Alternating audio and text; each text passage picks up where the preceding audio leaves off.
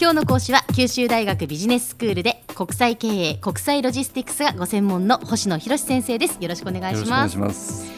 先生昨日は9月にハノイに行かれたっていうことでベトナムのお話でした。あの世界のその工場と市場としてのベトナムっていうことでお話をしていただきまして、まあ、人口が9000万人を超えてそして2020年にはそのうちの3分の1がその富裕層とその中間層になるであろうと言われている、まあ、これからそのベトナムのその工場としての価値それからベトナムの市場というのがまあ大きいく占めてくるであろうという話をしていただきました、まあ、ベトナムの人たちっていうのはね非常に勤勉でで手先が器用でそのあたりも日本の企業がこれから進出するのにいいんじゃないかっていうお話でしたよね。そうですね、えー、その通りですね。あの賃金の安さだけを見るとつまり人件費だけを見ると、アジアでもミャンマーだとかバングラデシュの方が競争力あるわけですけれども、うん、ベトナムは工場と市場の両方が期待できるというところですよね。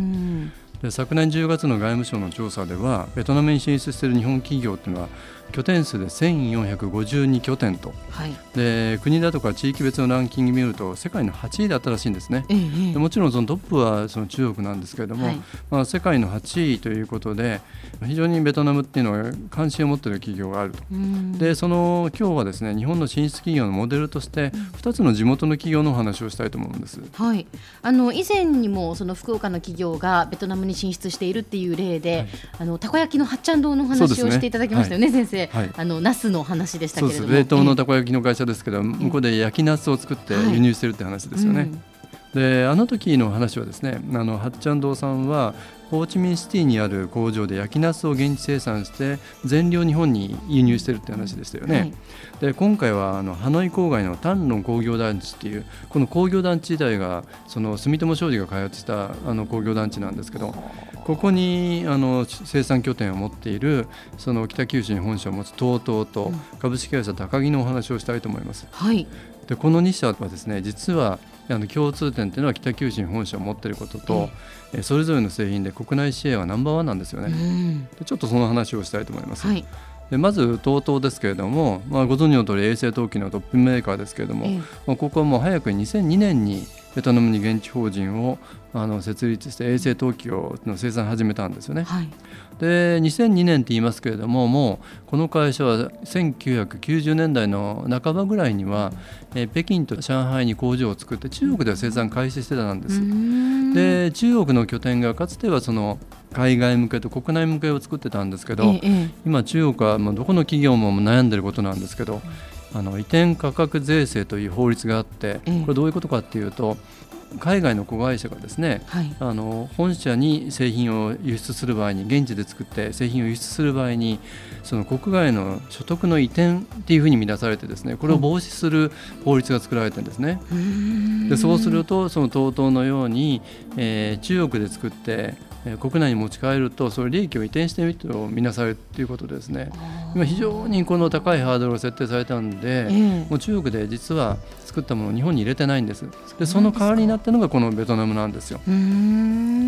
でこの TOTO という会社はあの面白いあの言い方をされてるんですけど地域内の地産地消という言い方をされてまるで食品ですけど、えー、つまりアジアの中で使う使うものはアジアで生産するっていう方針を立てられていて、はい、まあ、その点そのベトナムで作ったものを日本だとかアジアであの使うということで輸出をされてるんですね。であとの半分がベトナム国内での消費なんですけど実際あのこの TOTO は中国でかつてやられたのと全く同じモデルで、まずはあの5つ星のホテル高級ホテルを狙ってそこのあのトイレは全て TOTO 製にするとかそれと同じ戦略をベトナムでも捉えて大成功してるんですね。あやっぱベトナムの人たちもでもそれだけその日本の製品がやっぱりいいと思ってその TOTO の便器をやっぱり使いたいっていうやっぱその需要もあるから一致してるわけですよね。その通りです、えー、ですからもう今 TOTO さんはその半分はベトナム国内で半分を輸出してるってことなんですね。ねでもう一社が株式会社高木。はい、はい。えー、高木という会社はですねこの蛇口一体型の浄水器とかあの庭のこう散水用のホースとノズルであの国内のトップメーカーなんですけど、はい、実はこれ2021年までに世界のトップメーカーになろうとしているという会社なんですけどね。すごいこの会社のですね実は唯一の海外の拠点がベトナムなんですよ。そうなんですか、はい、で2008年にあのベトナムに進出して散水用のノズルとそのそれを作る金型を生産を始められてるんですけれども。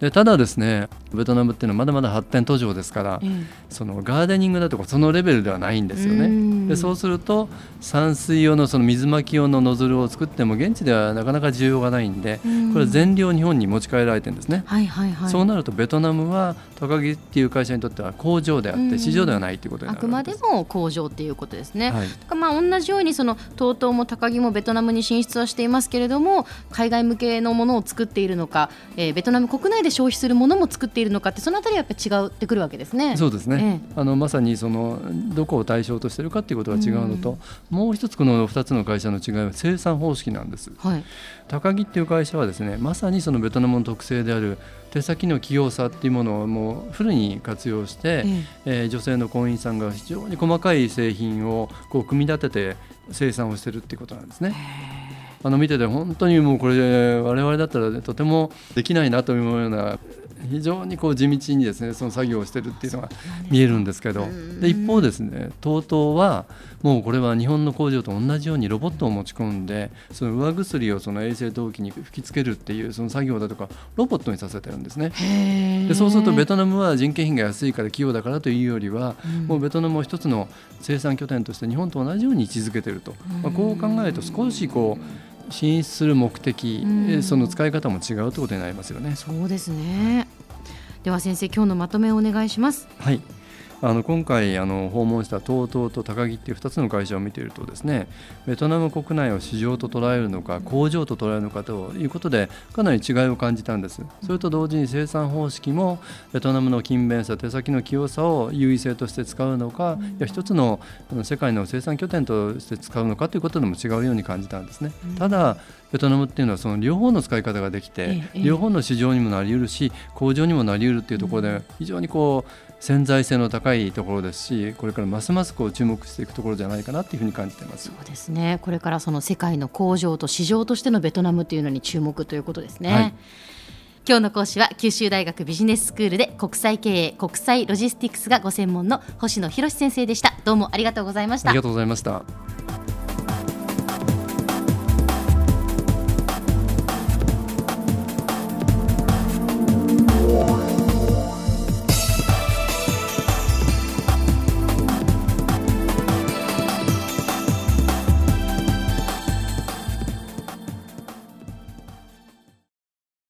ゾクゾクグイグイメラメラつながる。ゾワゾワ。ハラハラ。メキメキ。つながる。ズキズキ。モワモワホカホカつながる。キリキリ。ザワザワ。キュンキュン。ガンガン。ワクワク。ウズウズドキドキ。ルンルン。バクバク。九州人のいろんな気持ちつなげます。九州から輝こう。キラキラつながる。 QTnet